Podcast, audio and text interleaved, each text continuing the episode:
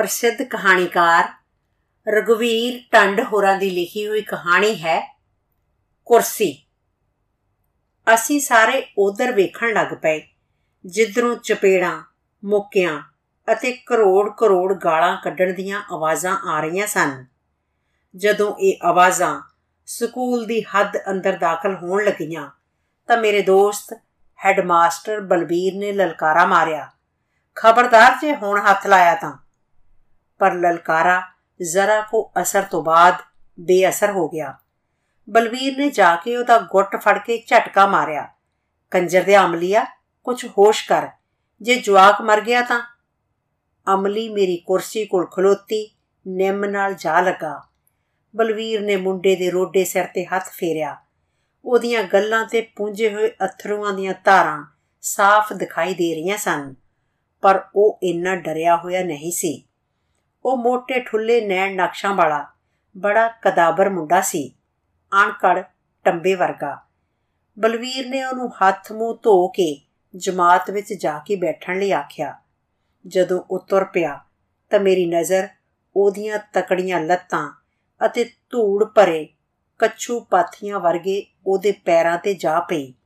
ਮੈਂ ਸੋਚਿਆ ਕਿ ਗਰੀਬਾਂ ਦੇ ਮੁੰਡੇ ਕੁਝ ਜ਼ਰੂਰਤ ਤੋਂ ਜ਼ਿਆਦਾ ਹੀ ਆਗਿਆਕਾਰ ਹੁੰਦੇ ਹਨ। ਨਹੀਂ ਤਾਂ ਇਹਦੀ ਇੱਕੋ ਠਿੱਬੀ ਨਾਲ ਅਮਲੀ ਪਿਓ ਦੀਆਂ ਚੱਕਰੀਆਂ ਘੁੰਮ ਜਾਣੀਆਂ ਸਨ। ਅਮਲੀ ਹਾਲੀ ਵੀ ਨਿੰਮ ਨਾਲ ਹੱਥ ਟਿਕਾਈ ਹੌਂਕੀ ਜਾ ਰਿਹਾ ਸੀ।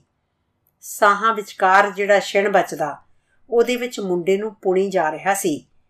ਅਖੇ ਮੈਂ ਨੰਗੇ ਪੈਰੀ ਸਕੂਲ ਨਹੀਂ ਜਾਣਾ। ਜਿਵੇਂ ਕਿਤੇ ਪੰਜ ਗਰਾਈਆਂ ਵਾਲੇ ਸਰਦਾਰਾਂ ਦਾ ਕਾਕਾ ਹੁੰਦਾ ਸਾਰਾ ਮੁਲਕ ਨੰਗੇ ਪੈਰੀ ਤੁਰਿਆ ਫਿਰਦਾ ਤੈਨੂੰ ਹੀ ਵੱਜ ਪੈਂਦੀ ਹੈ। ਬਲਵੀਰ ਨੇ ਅਮਲੀ ਨੂੰ ਪਿਆਰ ਲੱਦੀ ਝੜਕ ਮਾਰੀ। ਚੱਲ ਬਸ ਵੀ ਕਰ ਹੁਣ, ਐਵੇਂ ਕਿੱਲੀ ਜਾਣਾ ਜਿਹੜੇ ਚਾਰ ਸਾਹ ਆਉਂਦੇ ਨੇ, ਉਹਨਾਂ ਤੋਂ ਵੀ ਜਾਏਗਾ। ਬਹਿ ਜਾ ਕੜੀ ਰਾਮ ਕਰ ਲੈ। ਇਹ ਆਪਣਾ ਮਿੱਤਰ ਹੈ। ਬਲੇਤੋਂ ਆਇਆ। ਕੋਈ ਗੱਲਬਾਤ ਸੁਣਾ ਇਹਨੂੰ? ਬਲਵੀਰ ਜਮਾਤ ਵੱਲ ਚਲਿਆ ਗਿਆ। ਅਮਲੀ ਮੇਰੇ ਸਾਹਮਣੇ ਨਿੰਮ ਦੀ ਢੋਲਾ ਪੈਰਾਂ ਪਰ ਬੈਠ ਗਿਆ। ਇਹ ਘਟਨਾ ਵਾਪਰਨ ਤੋਂ ਪਹਿਲਾਂ ਮੈਂ ਬੜੇ ਆਨੰਦ ਵਿੱਚ ਸਾਂ। ਨਿੰਮ ਦੀ ਗੂੜੀ ਛਾਂ ਵਿੱਚ ਡੱਠੀ ਮੇਰੇ ਲਈ। ਉਚੇਚੇ ਤੌਰ ਤੇ ਘਰੋਂ ਮੰਗਵਾਈ ਜੱਦੀ ਪੁਸ਼ਤੀ ਕੁਰਸੀ ਤੇ ਮੈਂ ਬੈਠਾ ਸਾਂ। ਪਿੰਡੋਂ ਜ਼ਰਾ ਹਟਵੇਂ ਇਸ ਸਕੂਲ ਵਿੱਚ ਦੋ ਹੀ ਅਧਿਆਪਕ ਸਨ। ਮੇਰਾ ਦੋਸਤ ਬਲਵੀਰ ਤੇ ਇੱਕ ਬੀਬੀ ਪਰਮਿੰਦਰ। ਮੇਰੇ ਸਾਹਮਣੇ ਕੁਝ 100 ਗਜ਼ਾਂ ਦੀ ਵਿੱਥ ਤੇ ਬਠਿੰਡਾ ਬ੍ਰਾਂਚ ਨਹਿਰ ਚੁੱਪਚਾਪ ਵਗ ਰਹੀ ਸੀ। ਬਹੁਤ ਹੀ ਚਿੱਟਾ ਪਾਣੀ, ਜਿਵੇਂ ਕੁਆਰੀ ਬਰਫ਼ ਪਿਘਲ ਕੇ ਕੌਲ ਪੂਰੇ ਕਰਨ ਯਾਰ ਦੇ ਟਿੱਲੇ ਨੂੰ ਤੁਰੀ ਜਾ ਰਹੀ ਹੋਵੇ। ਫਸਲਾਂ ਵੱਡੀਆਂ ਗਈਆਂ ਸਨ। ਭਾਵੇਂ ਵੱਡਾਂ 'ਚ ਕਣਕ ਦੀਆਂ ਭਰੀਆਂ ਦੇ ਸੋਨੇ ਦਾ ਰੂਪ ਚੱਲਿਆ ਨਹੀਂ ਸੀ ਜਾ ਰਿਹਾ, ਪਰ ਕੁੱਬੀਆਂ ਪਿੱਠਾਂ ਵਾਲੀਆਂ ਸੁਆਣੀਆਂ ਸਿਲਾਂ ਕਿਉਂ ਚੁਗ ਰਹੀਆਂ ਸਨ? ਖੈਰ, ਮੈਂ ਅਜਿਹਾ ਕੁਝ ਵੀ ਨਹੀਂ ਸੀ ਸੋਚ ਰਿਹਾ। ਅਸ਼ੋਕਾ ਹੋਟਲ ਦੀ ਸ਼ਾਮ ਦਾ ਨਸ਼ਾ ਹਾਲੀ ਵੀ ਮੇਰੇ ਜ਼ਿਹਨ ਤੇ ਬਰਾਬਰ ਛਾਇਆ ਹੋਇਆ ਸੀ। ਦਿੱਲੀ ਦੀ ਸ਼ਾਮ ਸੀ। ਅਪ੍ਰੈਲ ਦੀ ਤਪੀ ਹੋਈ ਸ਼ਾਮ। ਧੂੜ ਤੇ ਧੂਏ ਦੇ ਬੱਦਲਾਂ ਵਿੱਚ ਗਲੇਫੀ ਸ਼ਾਮ। ਪੀੜ ਤੇ ਸ਼ੋਰ ਨਾਲ ਸ਼ਾਮ ਦੀਆਂ ਪੁੜਪੁੜੀਆਂ ਪਾਟ ਰਹੀਆਂ ਸਨ।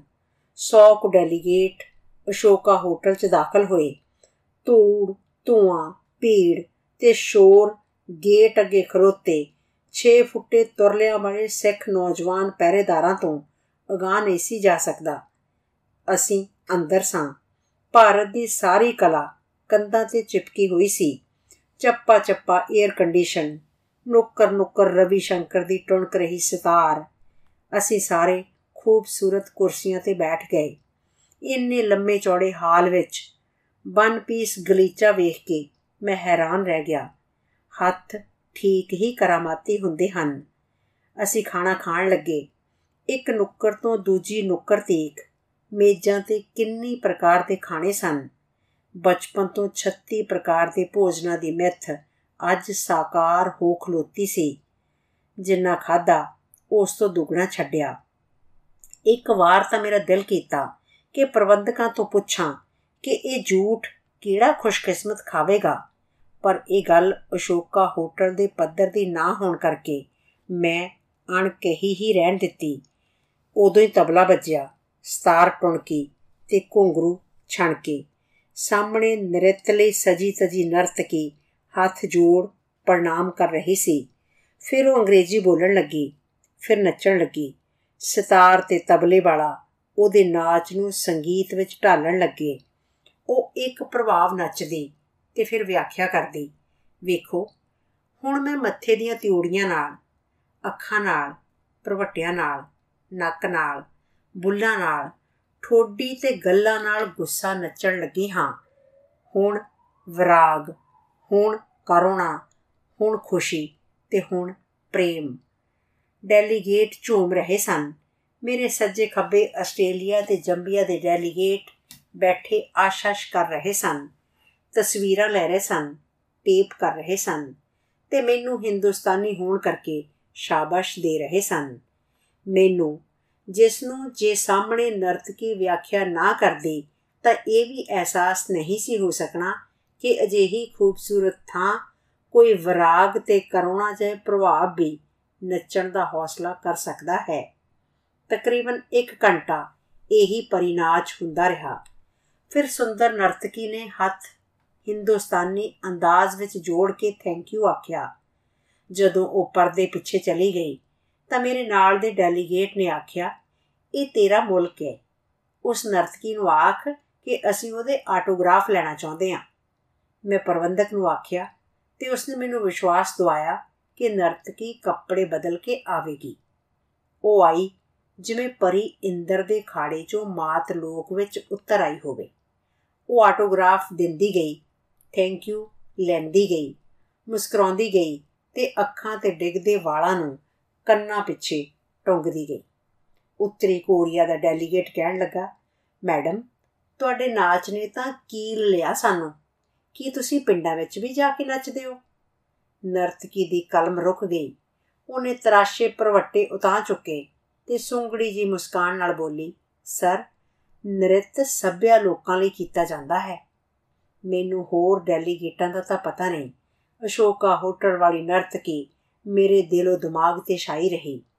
ਕੱਲ ਦਿੱਲੀੋਂ ਪੰਜਾਬ ਆਉਂਦਿਆਂ ਵੀ ਤੇ ਅੱਜ ਸਕੂਲ ਵਿੱਚ ਨਿੰਮ ਦੀ ਛਾਂ ਹੇਠ ਸ਼ਾਹਾਨਾ ਕੁਰਸੀ ਤੇ ਬੈਠਿਆਂ ਵੀ ਮੇਰੀ ਲਿਵ ਉਧਰ ਹੀ ਲੱਗੀ ਰਹੀ।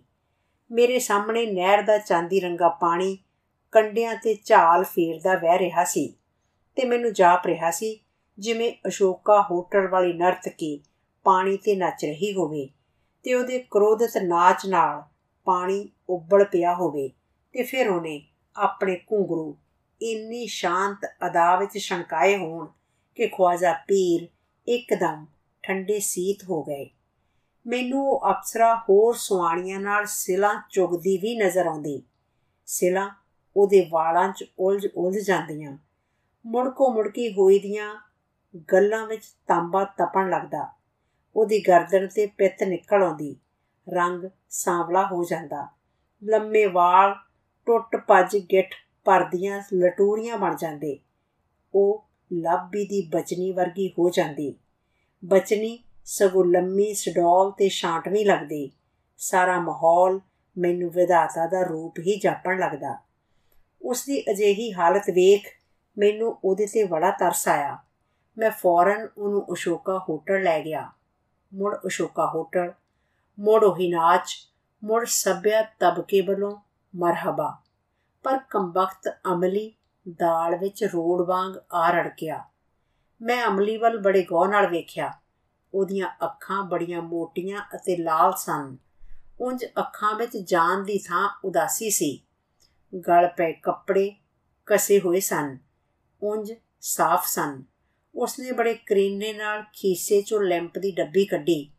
ਪਰ ਮੈਂ ਉਸ ਨੂੰ ਮਹਿੰਗੀ ਵਾਲੀ ਸਿਗਰਟ ਲਾਈਟਰ ਨਾਲ ਲਵਾ ਦਿੱਤੀ। ਦੋ ਸੂਟੇ ਮਾਰ ਉਸਨੇ ਸਿਗਰਟ ਬੁਝਾ ਕੇ ਕੰਨ ਵਿੱਚ ਟੰਗ ਲਈ ਤੇ ਉਹਦੀ ਥਾਂ ਲੈਂਪ ਦੀ ਸਿਗਰਟ ਲਾ ਲਈ ਤੇ ਉਹਨੂੰ ਚੀਚੀ ਚ ਟੰਗ ਸੂਟਾ ਮਾਰਿਆ। ਕੀ ਗੱਲ? ਮੇਰੀ ਵਾਲੀ ਨਹੀਂ ਪੀਤੀ? ਉਹ ਬਾਉ ਜੀ ਉਦੋਂ ਪੀਵਾਂਗਾ ਜਦੋਂ ਤਲਬ ਘਟ ਹੋਵੇਗੀ। ਨੇਸ਼ਾ ਤਾਂ ਲੈਂਪ ਦੀ ਨਾਲ ਹੀ ਹੁੰਦੀ ਏ। ਇੱਕ ਵਾਰ ਤਾਂ ਇਹ ਵੱਢਦੀ ਤੁਰੀ ਜਾਂਦੀ ਏ। ਅਮਲੀ ਬੰਦਾ ਦਿਲਚਸਪ ਸੀ। ਨਾ ਕੀ ਹੈ ਤੇਰਾ? ਜੀ ਨਾ ਤਾਂ ਅਰਜਣ ਹੈ, ਪਰ ਸੱਦਦੇ ਸਾਰੇ ਅਰਜੂ ਅਰਜੂ ਕਰਕੇ ਨੇ। ਕੰਮ ਕੀ ਕਰਦਾ ਹੈ ਅਮਲੀ ਨੇ ਚੁਟਕੀ ਮਾਰ, ਇੱਕ ਭਰਮਾ ਕਸ਼ ਖਿੱਚਿਆ, ਬੋਲਿਆ, ਜੇ ਜਵਾਨੀ ਵੇਲੇ ਨਗੋਜ਼ੇ ਵਜਾਉਂਦਾ ਹੁੰਦਾ ਸੀ, ਹੁਣ ਸਰੀਰ ਨਸ਼ਿਆਂ ਨੇ ਗਾਲ ਸੁੱਟਿਆ। ਫੇਫੜਿਆਂ 'ਚ ਪਹਿਲਾਂ ਵਰਗੀ ਲਚਕ ਨਹੀਂ ਰਹੀ, ਸਾਹ ਵਿਚਾਲਿਓ ਹੀ ਟੁੱਟ ਜਾਂਦਾ ਹੈ। ਮੇਰੀ ਦਿਲਚਸਪੀ ਵੱਧ ਗਈ, ਪੁੱਛਿਆ ਉਦੋਂ ਕਿਹੋ ਜਿਹਾ ਵਜਾਉਂਦਾ ਸੈਂ? ਉਹਦੀ ਸਿਗਰਟ ਮੁੱਕ ਗਈ ਸੀ। ਕੰਨ ਚੋਂ ਕੱਢ ਮੇਰੇ ਵਾਲੀ ਲਾਉਂਦਿਆਂ ਬੋਲਿਆ, ਉਦੋਂ ਤਾਂ ਜੀ ਇੱਕ ਵਾਰ ਗੱਲਾਂ ਕਰਾ ਦਿੰਦਾ ਸੀ। ਫਿਰ ਹੌਕਾ ਲੈ ਕੇ ਬੋਲਿਆ, ਪਰ ਬਾਊ ਜੀ ਸਮੇਂ-ਸਮੇਂ ਸਮਰੱਥ ਉਹੀ ਅਰਜਨ ਦੇ ਬਾਣ ਸਨ, ਉਹੀ ਅਰਜਨ ਦੇ ਹੱਥ। ਹੁਣ ਫਿਰ ਲਾਂਗਾ ਕਿਵੇਂ ਲੰਘਦਾ ਅਮਲੀ ਨੇ ਆਖਰੀ ਸੂਟਾ ਖਿੱਚ ਟੋਟਾ ਬਗਾ ਮਾਰਿਆ, ਬੋਲਿਆ ਬਸ ਐਵੇਂ ਤੰਦ ਪਿੱਟਦੇ ਆਂ। ਘਰ ਵਾਲੀ ਤੇ ਕੁੜੀ ਸਿਲਾਂ ਸੁਲਾਂ ਚੁਗ ਲਿਆਉਂਦੀਆਂ ਨੇ, ਜਾਂ ਕੱਖ ਕੰਡਾ। ਆਪ ਕੋਈ ਡੰਗਰ ਪਸ਼ੂ ਪਾਲ ਲਈਦਾ ਜਾਂ ਦਿਹਾੜੀ ਦਫਾ ਕਰ ਲਈਦਾ ਪਰ ਹੁਣ ਪੂਰਬੀ ਆ ਗਏ ਬਾਊ ਜੀ। ਆਪਣੇ ਬੰਦੇ ਨੂੰ ਤਾਂ ਦਿਹਾੜੀ ਹੁਣ ਮਿਲਦੀ ਹੋਈ ਨਹੀਂ। ਜੀ ਕੀਤਾ ਅਬਲੀ ਨੂੰ ਪ੍ਰੋਲੇਤਾਰੀ ਕੌਮਾਂਤਰੀਵਾਦ ਦਾ ਸਬਕ ਚਾਰਾਂ। ਮੈਂ ਇਸ ਕਾਬਲ ਵੀ ਸਾਂ, ਅਸ਼ੋਕਾ ਹੋਟਲ ਚੋਂ ਨਰਤਕੀ ਦੇ ਘੁੰਗਰੂਆਂ ਦੇ ਸ਼ਣਕਾਰ ਸੁਣ ਕੇ। ਆਏ ਹੋਏ ਬੰਦੇ ਲਈ ਸਿਧਾਂਤ ਚਾਰਨ ਦਾ ਗੁਰ ਆਉਣਾ ਕੋਈ ਔਖਾ ਕੰਮ ਨਹੀਂ ਹੁੰਦਾ। ਫਿਰ ਸੋਚਿਆ ਕਿ ਅਮਲੀ ਨੂੰ ਆਥਣੇ ਭੁੱਖ ਲੱਗੇਗੀ। ਮੁੰਡਾ ਜੁੱਤੀ ਮੰਗੇਗਾ ਤੇ ਅਜਿਹੀ ਹਾਲਤ ਵਿੱਚ ਅਮਲੀ ਤੋਂ ਪ੍ਰੋਲੇਤਾਰੀ ਕੌਮਾਂਤਰੀਵਾਦ ਹਜਮ ਨਹੀਂ ਹੋਣਾ। ਸੋਚਦਿਆਂ ਸੋਚਦਿਆਂ ਮੈਂ ਇੰਗਲੈਂਡ ਪੁੱਜ ਗਿਆ। ਅਸੀਂ ਸਾਰੇ ਪੂਰਬੀਏ ਬਣ ਗਏ ਤੇ ਅੰਗਰੇਜ਼ ਮਜ਼ਦੂਰ ਅਰਜੁਨ ਅਮਲੀ ਅੰਦਰੋਂ ਤਾਂ ਕੋਈ ਫ਼ਰਕ ਨਹੀਂ ਸੀ। ਸਿਰਫ ਪੂਰਬੀਏ ਦੀ ਥਾਂ ਬਲੈਕ ਬਾਸਟਰਡ ਹੋ ਨਿਬੜੇ ਸਾਂ। ਬਾਊਜੀ ਕਿਤੇ ਦੂਰ ਚਲੇ ਗਏ ਜਾਪਦੇ ਹੋ ਪਤਾ ਨਹੀਂ ਕਿੰਨੀ ਦੇਰ ਦੀ ਉਡੀਕ ਤੋਂ ਬਾਅਦ ਅਮਲੀ ਨੇ ਮੈਨੂੰ ਬੋਲ ਕੇ ਜਗਾਇਆ, ਨਹੀਂ, ਮੈਂ ਤੇ ਤੇਰੇ ਮੁੰਡੇ ਬਾਰੇ ਸੋਚ ਰਿਹਾ ਸਾਂ। ਪੜਾ ਕੇ ਕੀ ਬਣਾਏਗਾ ਇਹਨੂੰ? ਅਮਲੀ ਬੋਲਿਆ, ਬਾਊ ਜੀ, ਇਹ ਕਿਹੜਾ ਆਪਣੇ ਬਸ ਹੈ? ਜੋ ਇਹਦੀ ਕਿਸਮਤ 'ਚ ਹੋ ਬਣਿਆ ਹੀ ਪਿਆ। ਪਰ ਜੇ ਮੇਰੀ ਵਾਹ ਚੱਲੀ ਤਾਂ ਦੋ ਕੰਮ ਨਹੀਂ ਇਹਨੂੰ ਕਰਨ ਦੇਣੇ। ਇੱਕ ਤਾਂ ਪੁਲਿਸ 'ਚ ਭਰਤੀ ਨਹੀਂ ਹੋਣ ਦੇਣਾ ਤੇ ਦੂਜਾ ਇਹਨੂੰ ਗਾਉਣ ਵਾਲਿਆਂ ਨਾਲ ਨਹੀਂ ਰਲਣ ਦੇਣਾ। ਕਿਉਂ? ਇਹੀ ਤਾਂ ਦੋ ਪੇਸ਼ੇ ਨੇ ਇੱਜ਼ਤ ਮਾਣ ਵਾਲੇ, ਲੋਕਾਂ ਦੀ ਸੇਵਾ ਵਾਲੇ। ਫਿਕਰਾ ਮੇਰਾ ਮਸਾਂ ਹੀ ਪੂਰਾ ਹੋਇਆ ਕਿ ਅਮਲੀ ਦੀਆਂ ਅੱਖਾਂ 'ਚ ਲਾਲ ਡੋਰੇ ਉੱਭਰ ਆਏ, ਜਿਵੇਂ ਕਿਸੇ ਨੇ ਅਬਮਨਿਉ ਦਾ ਸਿਰ ਧੜ ਨਾਲੋਂ ਅੱਡ ਕਰ ਦਿੱਤਾ ਹੋਵੇ।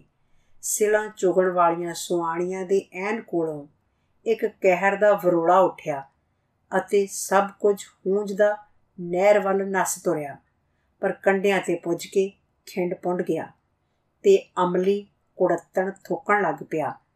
ਕੁੜੱਤਣ, ਜਿਹੜੀ ਸ਼ਾਇਦ ਉਹਨੇ ਮੇਰੇ ਲਈ ਹੀ ਸਾਂਭ ਕੇ ਰੱਖੀ ਹੋਈ ਸੀ। ਬਾਊ ਜੀ, ਤੁਸੀਂ ਸ਼ਾਇਦ ਸਾਡੀ ਦੁਨੀਆ 'ਚ ਨਹੀਂ ਰਹਿੰਦੇ। ਰਾਖਸ਼ਾਂ ਵਿੱਚ ਤਾਂ ਸ਼ਾਇਦ ਕਿਤੇ ਨਾ ਕਿਤੇ ਤਰਸ ਦਾ ਭੂਰਾ ਹੋ।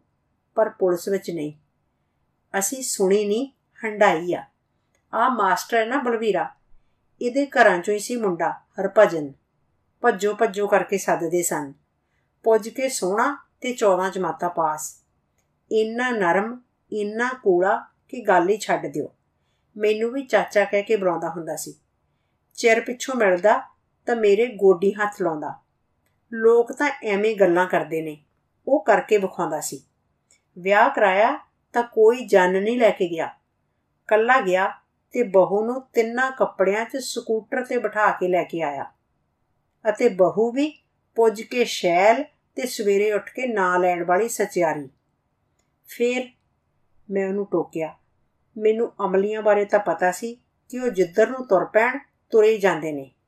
ਫੇਰ ਕੀ, ਇੱਕ ਰਾਤ ਗੋਲੀਆਂ ਚੱਲੀਆਂ ਤੇ ਪਿੰਡ ਦਾ ਸਰਦਾਰ ਸ਼ਮਸ਼ੀਰ ਸਿੰਘ ਕਿਸੇ ਨੇ ਮਾਰ ਕੱਤਿਆ ਚੱਲੀ ਤਾਂ ਬਾਉ ਜੀ ਗੋਲੀ, ਪਰ ਸਰਦਾਰ ਵੱਡਿਆ ਕਿਰਪਾਨਾਂ ਨਾਲ। ਦੂਜੇ ਦਿਨ ਪੁਲਿਸ ਦੀਆਂ ਧਾੜਾਂ ਉੱਤਰ ਆਈਆਂ।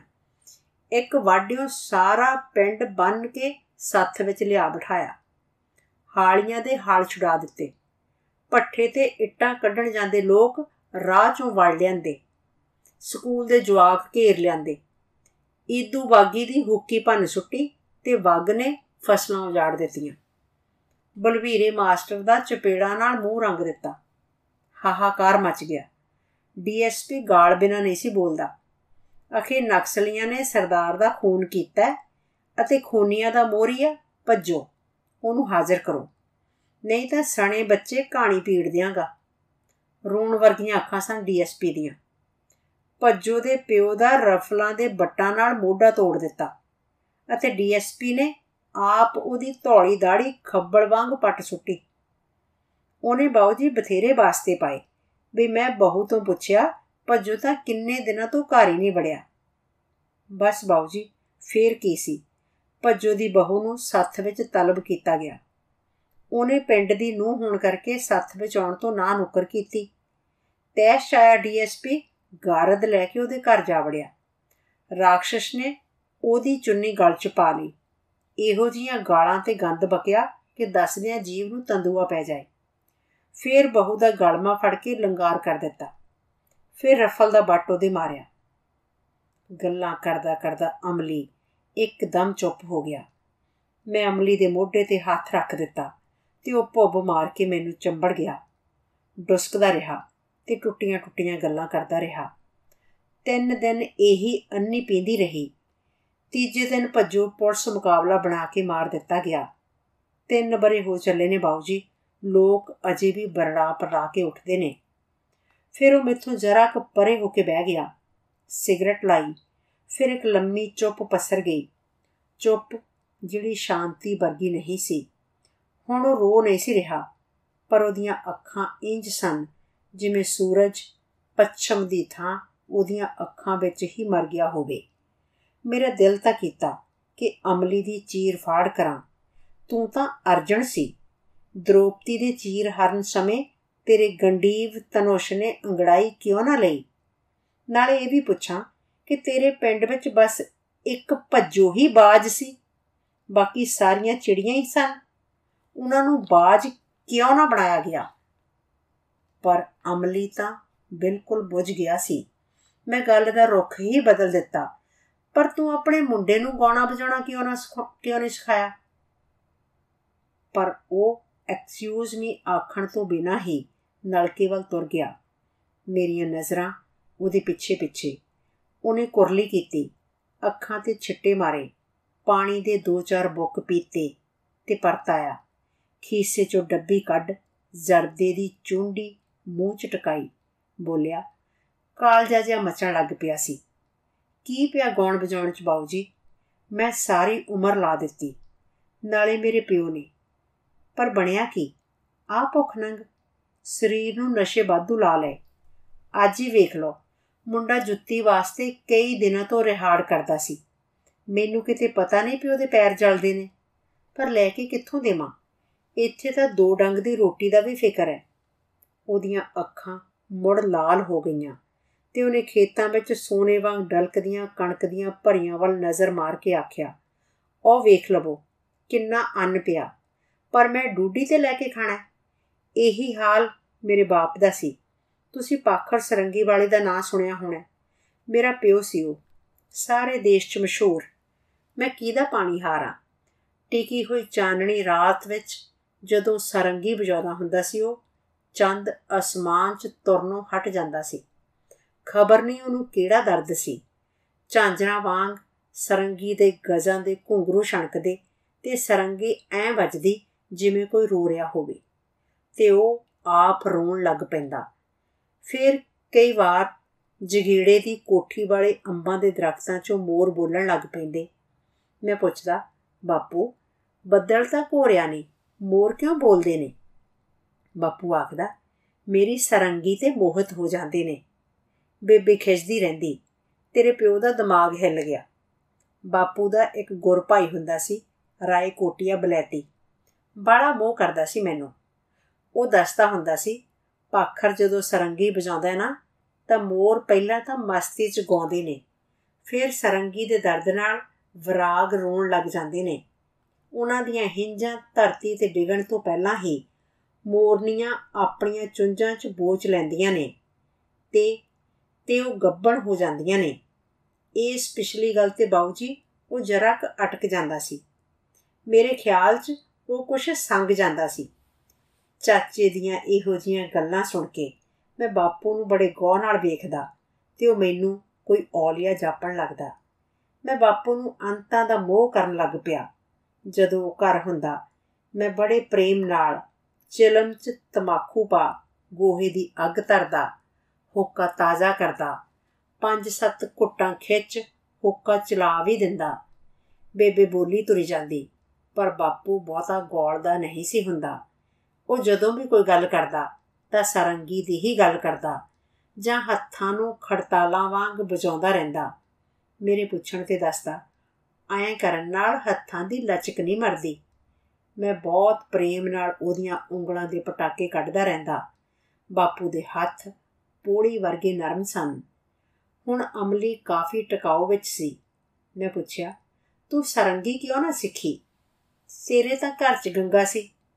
ਦੋ ਗੱਲਾਂ ਕਰਕੇ ਉਹ ਬੋਲਿਆ, ਇੱਕ ਤਾਂ ਮੁੱਢ ਤੋਂ ਹੀ ਮੇਰਾ ਮਤਾ ਕੁਝ ਇਹੋ ਜਿਹਾ ਸੀ ਕਿ ਗੱਲ ਮੇਰੇ ਸਿਰ ਨੂੰ ਪਿੱਛੋਂ ਚੜਦੀ ਸੀ, ਪਹਿਲਾਂ ਦਿਲ ਤੇ ਲੜ ਜਾਂਦੀ ਸੀ। ਬੜਾ ਕਮਜ਼ੋਰ ਦਿਲਾ ਸਾਂ ਮੈਂ। ਬਹੁਤ ਛੇਤੀ ਰੋ ਪੈਂਦਾ ਸਾਂ। ਸਰੰਗੀ ਬੀਨ ਵਰਗੀ ਚੀਜ਼ ਹੈ ਬਾਉ ਜੀ। ਸਿੱਧੀ ਦਿਲ 'ਚ ਲੈ ਜਾਂਦੀ ਹੈ ਮੈਂ ਮੋਢੇ 'ਚ ਸਰੰਗੀ ਦੀ ਹੀ ਬੌਣੀ ਕੀਤੀ ਸੀ, ਪਰ ਗੱਲ ਨਹੀਂ ਸੀ ਬਣੀ। ਬਾਪੂ ਕਹਿੰਦਾ ਤਾਂ ਕੁਛ ਨਹੀਂ ਸੀ, ਬਸ ਉਦਾਸ ਹੋ ਜਾਂਦਾ ਸੀ। ਦੂਜੀ ਗੱਲ ਇਹ ਹੋਈ ਕਿ ਇੱਕ ਵਾਰ ਪੂਰਨਮਾਸ਼ੀ ਵਾਲੀ ਰਾਤ ਬਾਪੂ ਬੇੜੇ 'ਚ ਸਰੰਗੀ ਵਜਾਉਣ ਲੱਗ ਪਿਆ। ਉਹ ਇੰਨਾ ਮਸਤ ਹੋ ਗਿਆ ਕਿ ਉਹਦੀ ਪੱਗ ਦਾ ਲੜ ਖੁੱਲ ਕੇ ਉਹਦੇ ਗਲ 'ਚ ਪੈ ਗਿਆ। ਉਹ ਰੁਕਿਆ ਨਾ। ਬਸ ਗਰਦਨ ਦਾ ਝਟਕਾ ਮਾਰ ਪੱਗ ਪਰਾਂ ਬਗਾ ਮਾਰੀ। ਪੂਰਾ ਚੰਦ ਬੱਦਲਾਂ ਹੇਠ ਜਾ ਵੜਿਆ। ਉਦੋਂ ਤੋਂ ਮੁੰਡਿਆਂ ਨੇ ਬੋਲੀ ਜੋੜ ਲਈ। ਪਾਖਰ ਜਦੋਂ ਸਰੰਗੀ ਵਜਾਉਣ ਲੱਗਿਆ, ਬੱਦਲੀ ਦੇ ਹੇਠ ਚੰਦ ਆਉਣ ਲੱਗਿਆ। ਬਾਪੂ ਹੋਰ ਵੀ ਮਸਤੀ ਨਾਲ ਵਜਾਉਂਦਾ ਰਿਹਾ। ਚੰਦ ਦਾ ਫੇਰ ਦੀਦਾਰ ਹੋਇਆ, ਪਰ ਭਾਣਾ ਕਰਤਾਰ ਦਾ ਕਿਧਰੋਂ ਸੱਪ ਨਿਕਲ ਕੇ ਬਾਪੂ ਮੂਰੇ ਮੇਲਣ ਲੱਗ ਪਿਆ। ਡਰ ਦੇ ਮਾਰੇ ਮੈਂ ਸੁੰਨ ਹੋ ਗਿਆ। ਮੂੰਹ ਸੁੱਕ ਗਿਆ ਮੇਰਾ ਤੇ ਮੈਂ 10 ਪੈਰ ਪਰਾਂ ਜਾ ਖਲੋਤਾ ਬੇਬੇ ਨੇ ਹਾਲ ਦੁਹਾਈ ਪਾ ਦਿੱਤੀ ਤੇ ਡਾਂਗ ਕੱਢ ਲਿਆਈ ਅੰਦਰੋਂ। ਬਾਪੂ ਨੇ ਚੀਕ ਮਾਰ ਕੇ ਬੇਬੇ ਨੂੰ ਕੰਧ ਨਾਲ ਲਾ ਦਿੱਤਾ। ਫਿਰ ਸੱਪ ਆਪ ਹੀ ਕਿਧਰੇ ਚਲਿਆ ਗਿਆ। ਮੈਂ ਸਾਰੀ ਰਾਤ ਕੰਬਦਾ ਰਿਹਾ। ਇੱਕ ਦੋ ਵਾਰ ਅੱਬੜ ਵਾਹੇ ਵੀ ਉੱਠਿਆ। ਬਾਪੂ ਨੇ ਮੈਨੂੰ ਆਪਣੇ ਨਾਲ ਪਾ ਲਿਆ। ਸਵੇਰੇ ਉੱਠ ਕੇ ਕਹਿਣ ਲੱਗਾ, ਅਰਜੂ, ਸਰੰਗੀ ਤੇਰੇ ਵੱਸ ਦਾ ਰੋਗ ਨਹੀਂ। ਨਗੋਜੇ ਸਿੱਖੀ ਤੂੰ। ਮੇਰੇ ਅੰਦਰੋਂ ਸੱਪ ਦਾ ਡਰ ਕੱਢਣ ਵਾਸਤੇ ਬਾਪੂ ਛਪਾਰ ਦੇ ਮੇਲੇ ਨੂੰ ਤਿੰਨ ਦਿਨ ਮਿੱਟੀ ਕਢਾਉਣ ਮੈਨੂੰ ਗੁੱਗੇ ਦੀ ਮੜੀ ਤੇ ਲੈ ਕੇ ਜਾਂਦਾ ਰਿਹਾ। ਫਿਰ ਸੱਪਾਂ ਦਾ ਡਰ ਨਿਕਲਿਆ ਕਿ ਨਹੀਂ? ਮੈਂ ਪੁੱਛਿਆ। ਉਮਰ ਨਾਲ ਸੱਪਾਂ ਦਾ ਡਰ ਤਾਂ ਹਟ ਗਿਆ, ਪਰ ਪੁਲਿਸ ਤੇ ਸਰਦਾਰਾਂ ਦਾ ਪੈ ਗਿਆ। ਕਿਸੇ ਦੀ ਧੀ ਪੈਣ ਦੀ ਸ਼ਰਮ ਨਹੀਂ। ਬੰਦੇ ਤਾਂ ਜਿਵੇਂ ਕੀੜੇ ਮਕੌੜੇ ਨੇ ਇਹਨਾਂ ਵਾਸਤੇ। ਸੂਰਜ ਹੋਰ ਉੱਚਾ ਹੋ ਗਿਆ ਸੀ। ਨਿੰਮ ਦੀ ਛਾਂ ਨੇ ਪਾਸਾ ਪਰਤ ਲਿਆ ਸੀ। ਅਮਲੀ ਨੇ ਮੇਰੀ ਕੁਰਸੀ ਘਸੀਟ ਕੇ ਸ਼ਾਮੇ ਕਰ ਦਿੱਤੀ ਤੇ ਆਪ ਨਿੰਮ ਨਾਲ ਢੋਲਾ ਕੇ ਬੈਠ ਗਿਆ। ਤੇਰੇ ਬਾਪੂ ਵੇਲੇ ਤਾਂ ਤੁਹਾਡਾ ਲਾਂਘਾ ਚੰਗਾ ਲੰਘਦਾ ਹੋਵੇਗਾ। ਉਦੋਂ ਸਮੇਂ ਚੰਗੇ ਸੀ ਬਾਊ ਜੀ। ਮੇਲਿਆਂ ਤੇ ਇਕੱਠਾਂ ਤੇ ਉਹ ਖਾੜੇ ਲਾਉਂਦੇ ਬਾਵਾ ਇਕੱਠ ਜੁੜ ਜਾਂਦਾ ਸੀ। ਪਿੰਡ 'ਚ ਲੋਕਾਂ ਨੂੰ ਬਹੁਤ ਸ਼ੌਕ ਸੀ। ਬਾਪੂ ਬਹੁਤਾ ਬਾਹਰ ਹੀ ਰਹਿੰਦਾ ਸੀ। ਲਾਂਘਾ ਲੰਘ ਜਾਂਦਾ ਸੀ। ਪਰ ਚਲਦੀ ਦਾ ਨਾਂ ਗੱਡੀ ਹੈ ਬਾਊ ਜੀ। ਬਾਪੂ ਦੀ ਬਿਮਾਰੀ ਵੇਲੇ ਪੁੱਜ ਕੇ ਤੰਗੀ ਕੱਟੀ। ਮੈਂ ਸਰੰਗੀ ਵੀ ਵੇਚਣ ਚਲਿਆ ਗਿਆ। ਸਰੰਗੀ? ਕਿਹਨੂੰ? ਮੈਨੂੰ ਬੜਾ ਧੱਕਾ ਲੱਗਾ। ਡਾਕਟਰ ਕੋਲ। ਜਦੋਂ ਬਾਪੂ ਦਾ ਸਾਹ ਖਰਾਬ ਹੁੰਦਾ ਸੀ, ਉਦੋਂ ਉਹ ਲੰਮੀ ਸਾਰੀ ਇੱਕ ਚਿੱਟੀ ਸਿਗਰਟ ਪੀਂਦਾ ਹੁੰਦਾ ਸੀ। ਮੈਂ ਡਾਕਟਰ ਦੇ ਪੈਰੀਂ ਪੈ ਗਿਆ। ਪਰ ਉਹ ਸੂਰ ਦਾ ਹੱਡ ਸੀ ਪੂਰਾ। ਠੋਕਰ ਮਾਰ ਕੇ ਸਰੰਗੀ ਦੀ ਕੀਲੀ ਭੰਨ ਦਿੱਤੀ। ਕਹਿਣ ਲੱਗਾ, ਸਰੰਗੀ ਲੈ ਕੇ ਆਇਆ। ਮੈਂ ਮਰਾਸੀ ਆ? ਮੈਂ ਉਨੀ ਪੈਰੀ ਟੁੱਟੀ ਸਰੰਗੀ ਲੈ ਕੇ ਮੁੜਿਆ, ਤਾਂ ਮੰਡੀੋਂ ਨਿਕਲਦੇ ਨੂੰ ਹੀ ਮੀਟੂ ਮਿਲ ਪਿਆ। ਉਹ ਸਾਰੀ ਦਿਹਾੜੀ ਘਾਹ ਖੋਤ ਕੇ ਆਥਣੇ ਮੰਡੀ ਵੇਚਣ ਜਾਂਦਾ ਹੁੰਦਾ ਸੀ। ਮੇਰੀ ਗੱਲ ਸੁਣ ਕੇ ਉਹਨੇ ਬੱਟੇ ਹੋਏ 12 ਦੇ 12 ਆਨੇ ਮੈਨੂੰ ਫੜਾ ਦਿੱਤੇ। ਸੁਰਗ 'ਚ ਬਾਸਾ ਹੋਵੇ ਉਹਦਾ। ਪਰ ਬਾਊ ਜੀ, ਬਾਪੂ ਨੂੰ ਅਧਰੰਗ ਹੋ ਗਿਆ। ਬਹੁਤ ਔਖਾ ਮਰਿਆ ਬਾਪੂ। ਜਿਹੜੇ ਹੱਥ ਨਾਲ ਉਹ ਧਰਤੀ ਅਸਮਾਨ ਗੁੰਜਾ ਦਿੰਦਾ ਸੀ, ਉਹ ਹੱਥ ਮੱਖੀ ਵੀ ਮੂੰਹ ਤੋਂ ਨਹੀਂ ਸੀ ਉਡਾ ਸਕਦਾ। ਬਹੁਤ ਔਖਾ ਮਰਿਆ ਬਾਪੂ। ਅਮਲੀ ਭੁੱਬ ਮਾਰ ਕੇ ਰੋ ਪਿਆ। ਫਿਰ ਪਰਨੇ ਨਾਲ ਅੱਖਾਂ ਪੂੰਝਦਾ ਪੂੰਝਦਾ ਨਲਕੇ ਵੱਲ ਤੁਰ ਪਿਆ। ਉਹਦੇ ਪਰ ਤੌਣ ਨਾਲ ਮੇਰੀ ਸੋਚ ਤੇ ਗੁੱਸਾ ਮਰ ਗਿਆ ਸੀ। ਉਹਦੇ ਚਿਹਰੇ ਤੇ ਹੰਝੂਆਂ ਦੀਆਂ ਧਾਰਾਂ ਨਹੀਂ ਸਨ, ਪਰ ਅੱਖਾਂ ਹਾਲੀ ਵੀ ਲਾਲ ਸਨ। ਉਦਾਸੀ ਦੀ ਸ਼ਿੱਦਤ ਵਾਤਾਵਰਣ ਦੀ ਸ਼ਿੱਦਤ ਨੂੰ ਮਾਤ ਪਾਉਂਦੀ ਜਾ ਰਹੀ ਸੀ। ਮੈਂ ਇਸ ਲਈ ਤਿਆਰ ਨਹੀਂ ਸਾਂ। ਦਰਦ ਤਾਂ ਅਸੀਂ ਇੰਗਲੈਂਡ ਵਿੱਚ ਵੀ ਬਥੇਰਾ ਹੰਡਾ ਲੈਂਦੇ ਹਾਂ। ਚੁੱਪਚਾਪ। ਦਰਦ ਸੁਣਨ ਦੀ ਕਿਸ ਕੋਲ ਵੇਲ ਹੈ? ਰਾਣੀ ਦੇ ਮਸ਼ੀਨੀ ਰਾਜ ਵਿੱਚ ਬੰਦੇ ਵੀ ਮਸ਼ੀਨ ਹੋ ਨਿਬੜੇ ਹਨ। ਲੋਹਾ ਤਾਂ ਦਰਦ ਸੁਣਦਾ ਨਹੀਂ। ਬਸ ਸਰੀਰ ਜਰਦਾ ਹੈ ਤੇ ਜਰਦਾ ਜਰਦਾ ਦਮੇ, ਸ਼ੂਗਰ, ਬਲੱਡ ਪ੍ਰੈਸ਼ਰ ਤੇ ਜੋੜਾਂ ਦੇ ਦਰਦ ਨਾਲ ਇੱਕ ਦਿਨ ਹਾਰ ਹੁੱਟ ਕੇ ਮਰ ਮੁੱਕ ਜਾਂਦਾ ਹੈ। ਬਸ ਇੱਕ ਹਾ ਦਾ ਨਾਰਾ ਉੱਠਦਾ ਹੈ, ਵਿਚਾਰਾ। ਦੋ ਗਜ਼ ਜ਼ਮੀਨ ਵੀ ਨਾ ਮਿਲੀ ਕੂਏ ਜ਼ਾਰ ਮੇ। ਕੂਏ ਜ਼ਾਰ ਚ ਤਾਂ ਅਸੀਂ ਪਲਾਟ ਖਰੀਦਣ ਆਉਂਦੇ ਹਾਂ, ਜਾਂ ਉਹ ਪੈਸਾ ਜਮ੍ਹਾਂ ਕਰਵਾਉਣ ਜਿਹੜਾ 5-7 ਸਾਲਾਂ 'ਚ ਦੁੱਗਣਾ ਹੋ ਜਾਂਦਾ ਹੈ, ਜਾਂ ਮਾਂ-ਬਾਪ ਮਰਿਆਂ ਤੇ ਮੋਹ ਤੇ ਰਸਮਾਂ ਦੇ ਜਕੜੇ ਹੋਏ, ਜਾਂ ਬਲਾਇਤ ਦੀਆਂ ਨੇਮਤਾਂ ਦੀਆਂ ਡੀਂਗਾ ਮਾਰ ਆਪਣੀਆਂ ਬੈਟਰੀਆਂ ਚਾਰਜ ਕਰਨ ਆਉਂਦੇ ਹਾਂ। ਮੈਂ ਅਮਲੀ ਨੂੰ 100 ਦਾ ਨੋਟ ਫੜਾਇਆ। ਇਹਦਾ ਕੀ ਲਿਆਉਣਾ ਬਾਊ ਜੀ ਕੁਛ ਨਹੀਂ, ਆਪਣੇ ਮੁੰਡੇ ਨੂੰ ਜੁੱਤੀ ਲੈ ਦੇ ਕੋਈ ਹੋਰ ਸਾਬਣ ਸੋਡਾ ਲੈ ਲਵੀਂ, ਜੇ ਬਚ ਗਏ ਤਾਂ। ਮਿਹਰਬਾਨੀ। ਮਹਾਰਾਜ ਬਹੁਤਾ ਦੇਵੇ। ਪਰ ਕਾਨੂੰ ਖੇਚੜ ਕਰਨੀ ਸੀ? ਉਹਨੇ ਨੋਟ ਤੈ ਲਾ ਕੇ ਖੀਸੇ ਵਿੱਚ ਪਾ ਲਿਆ। ਉਹ ਕੁਝ ਟਿਕਾਉ 'ਚ ਬੈਠ ਗਿਆ। ਸਿਗਰਟ ਲਾਈ। ਚਿਹਰੇ ਤੇ ਚਮਕ ਆਈ। ਅੱਖਾਂ 'ਚੋਂ ਲਾਲੀ ਕਾਫੂਰ ਹੋਣ ਲੱਗੀ। ਤੂੰ ਫਿਰ ਸਰੰਗੀ ਤਾਂ ਸਿੱਖੀ ਨਾ, ਹੋਰ ਕਿਹੜਾ ਸਾਜ਼ ਸਿੱਖਿਆ? ਅਮਲੀ ਆਪਣੀ ਆਈ ਤੇ ਆ ਗਿਆ। ਬਾਪੂ ਨੇ ਆਖਿਆ, ਅਰਜਨ ਨਗੋਜੇ ਵਜਾ, ਦਿਲ ਦੀਆਂ ਗੱਲਾਂ ਨਗੋਜਿਆਂ ਥਾਣੀ ਸੁਣਾ। ਸਰਸਵਤੀ ਦੇਵੀ ਤੋਂ ਸੰਗੀਤ ਵਿਦਿਆ ਦੀ ਦਾਤ ਮੰਗ। ਤੇ ਪੁੱਤਰਾ, ਕੋਟੜੇ ਵਾਲੇ ਸ਼ਫੀ ਦੇ ਪੈਰਾਂ ਤੇ ਪੱਗ ਰੁਪਈਆ ਰੱਖਦੇ ਜਾ ਕੇ। ਉਦੋਂ ਤਿੰਨ ਬੰਦੇ ਤੇ ਸਾਜ਼ ਸਾਰੇ ਪੰਜਾਬ ਵਿੱਚ ਮਸ਼ਹੂਰ ਸਨ। ਪਾਖਰ ਦੀ ਸਰੰਗੀ, ਸ਼ਫੀ ਦੇ ਨਗੋਜ਼ੇ ਤੇ ਨਗੀਨੇ ਦਾ ਤੁੰਬਾ। ਬਾਪੂ ਆਪ ਗਿਆ ਮੈਨੂੰ ਗੁਰੂ ਜੀ ਕੋਲ ਲੈ ਕੇ। ਉਸਤਾਦ ਨੇ ਬਾਪੂ ਤੋਂ ਸਿਰਫ ਦੋ ਗੱਲਾਂ ਪੁੱਛੀਆਂ। ਪਾਖਰਾ ਮੁੰਡੇ ਨੂੰ ਸ਼ੌਕ ਵੀ ਹੈਗਾ ਨਾ? ਹਾਂ, ਬਹੁਤ। ਤੇ ਮੁੰਡਾ ਮਿਹਨਤ ਤੋਂ ਡਰ ਕੇ ਮਾਂ ਨੂੰ ਤਾਂ ਨਹੀਂ ਬਰਾਗ ਜਾਏਗਾ? ਨਹੀਂ ਸ਼ਫੀ, ਚੰਗਾ ਫਿਰ ਹੁਣ ਉਦੋਂ ਮਿਲਾਂਗੇ ਜਦੋਂ ਅਰਜਨ ਦੇ ਨਵੋਜਿਆਂ ਨਾਲ ਭੁੱਬਲ ਦੇ ਭਾਂਬੜ ਮਚਣ ਲੱਗਣਗੇ। ਬਸ ਬਾਉ ਜੀ ਮੈਂ ਉਸਤਾਦ ਦੀ ਪੁੱਜ ਕੇ ਸੇਵਾ ਕੀਤੀ। ਉਹ ਬੜੇ ਤੜਕਿਓਂ ਚਾਰ ਵਾਲੀ ਡਾਕ ਗੱਡੀ ਨਾਲ ਉੱਠਿਆ ਕਰਦਾ ਸੀ ਤੇ ਮੈਂ ਵੀ ਨਾਲ ਹੀ। ਦਾਤਨ ਕੁਰਲਾ ਕਰਕੇ ਜੋੜੀ ਨੂੰ ਧੂਫ ਦਿੰਦੇ ਸਾਂ ਪਹਿਲਾਂ। ਚਾਹ ਪੀ ਕੇ 2 ਘੰਟੇ ਲੋ ਹੋਣ ਤਾਈਂ ਰਿਆਜ਼ ਕਰਦੇ ਸਾਂ। 3 ਘੰਟੇ ਆਥਣੇ। ਜੇ ਖਾੜਾ ਨਹੀਂ ਸੀ ਲਾਉਣਾ ਹੁੰਦਾ ਤਾਂ ਇਹ ਰੋਜ਼ ਦਾ ਤਪ ਸੀ। ਕਿੰਨਾ ਚਿਰ ਲੱਗਿਆ ਪੂਰਾ ਮਾਰ ਹੋਣ ਲਈ? 3 ਸਾਲ ਚ ਉਸਤਾਦ ਨੇ ਮੈਨੂੰ ਥਾਪਨਾ ਦੇ ਦਿੱਤੀ। ਉਂਝ ਤਾਂ ਬਾਉ ਜੀ, ਕਿਸੇ ਸਾਜ਼ ਲਈ ਉਮਰ ਵੀ ਥੋੜੀ ਹੈ ਇਸ ਸਮੇਂ 'ਚ ਬਾਪੂ ਮਰ ਗਿਆ ਸੀ। ਸਰੰਗੀ ਵੇਚਣ ਵਾਲੀ ਗੱਲ ਜਦੋਂ ਮੈਂ ਉਸਤਾਦ ਨੂੰ ਦੱਸੀ ਤਾਂ ਉਹ ਉਦਾਸ ਵੀ ਹੋਇਆ ਤੇ ਖਫਾ ਵੀ। ਕਹਿਣ ਲੱਗਾ, ਪਾਖਰ ਤਾਈਓ ਛੇਤੀ ਮਰ ਗਿਆ। ਖੈਰ, ਬਾਪੂ ਤੁਰ ਗਿਆ। ਮਰਨ ਤੋਂ ਪਹਿਲਾਂ ਉਹਦਾ ਬੋਲ ਬੰਦ ਹੋ ਗਿਆ ਸੀ। ਉਹਨੇ ਬਸ ਬੜੀ ਔਖ ਨਾਲ ਮੇਰੇ ਮੋਢੇ ਤੇ ਹੱਥ ਧਰਿਆ ਤੇ ਫਿਰ ਉਸੇ ਹੱਥ ਦੀਆਂ ਉਂਗਲਾਂ ਬੁੱਲਾਂ ਨਾਲ ਜੋੜ ਦਿੱਤੀਆਂ। ਮੈਨੂੰ ਬਾਪੂ ਦੀ ਆਖਰੀ ਇੱਛਾ ਸਮਝ ਹੋਰ ਵੀ ਮਿਹਨਤ ਕਰਨ ਲੱਗਿਆ। ਫਿਰ ਇੱਕ ਦਿਨ ਮੈਨੂੰ ਜਾਪਿਆ, ਜਿਵੇਂ ਮੇਰੇ ਫੇਫੜੇ ਹੁੰਦੇ ਹੀ ਨਹੀਂ, ਉਹਨਾਂ ਦੀ ਥਾਂ ਨਗੋਜੇ ਹੀ ਹੁੰਦੇ ਨੇ। ਮੈਂ ਉਸਤਾਦ ਨੂੰ ਦੱਸਿਆ ਤਾਂ ਉਹਨੇ ਮੈਨੂੰ ਜੱਫੀ ਪਾ ਲਈ। ਬੋਲਿਆ ਤੂੰ ਸਰਸਵਤੀ ਮਾਤਾ ਸਿੱਧ ਕਰ ਲਈ ਹੈ ਐਤਕੀ ਫਲੌਂਡ ਦੇ ਮੇਲੇ ਤੇ ਨਗੀਨੇ ਨਾਲ ਮੈਂ ਨਹੀਂ, ਤੂੰ ਜੋੜੀ ਵਜਾਏਗਾ। ਫਲੌਂਡ ਦੇ ਮੇਲੇ ਨੂੰ ਅੰਤਾਂ ਦਾ ਇਕੱਠ ਜੁੜਿਆ। ਪਹਿਲਾਂ ਮੈਂ ਥੋੜਾ ਜਿਹਾ ਡਰ ਗਿਆ, ਪਰ ਫੇਰ ਮਨ ਨੂੰ ਕਰੜਾ ਕਰਕੇ ਜੋੜੀ ਵਜਾਉਣ ਲੱਗਾ।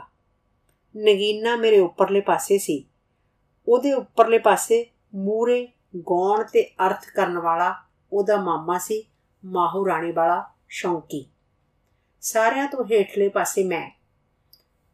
ਅਸੀਂ ਗੇੜਾ ਧਰ ਲਿਆ। ਮੈਂ ਸ਼ੌਂਕੀ ਨੂੰ ਆਖ ਦਿੱਤਾ ਸੀ ਕਿ ਪੂਰਨ ਭਗਤ ਪਹਿਲਾਂ ਨਾ ਸ਼ੁਰੂ ਕਰੇ। ਮੇਰਾ ਕਿਤੇ ਰੋਣ ਨਾ ਨਿਕਲ ਜਾਵੇ। ਸ਼ੌਂਕੀ ਮੰਨ ਗਿਆ। ਉਹਨੇ ਪਹਿਲਾਂ ਦੁੱਲਾ ਪੱਟੀ ਸ਼ੁਰੂ ਕੀਤਾ। ਬਾਉ ਜੀ ਜਦੋਂ ਭੁੱਲਰ ਦੁੱਲੇ ਨੂੰ ਮੀਣੇ ਮਾਰਨ ਲੱਗੀ ਤਾਂ ਮੈਂ ਨਸ਼ਈ ਹੋ ਗਿਆ।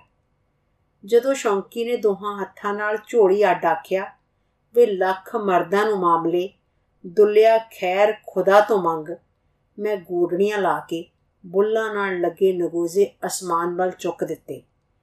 ਤਾਂ ਸ਼ਫੀ ਉਸਤਾਦ ਬੋਲਿਆ, ਓਏ, ਨਹੀਂ ਰਿਸਾ ਅਰਜਣਾ ਤੇਰੀ ਜੰਮਣ ਵਾਲੀ ਦੀਆਂ। ਬਾਉ ਜੀ, ਮੈਂ ਬਜਦ ਵਿੱਚ ਆ ਗਿਆ। ਦੁੱਲੇ ਦੀ ਘੋੜੀ ਮੇਰੇ ਮੂਹਰੇ ਹਿਣਕਣ ਲੱਗੀ।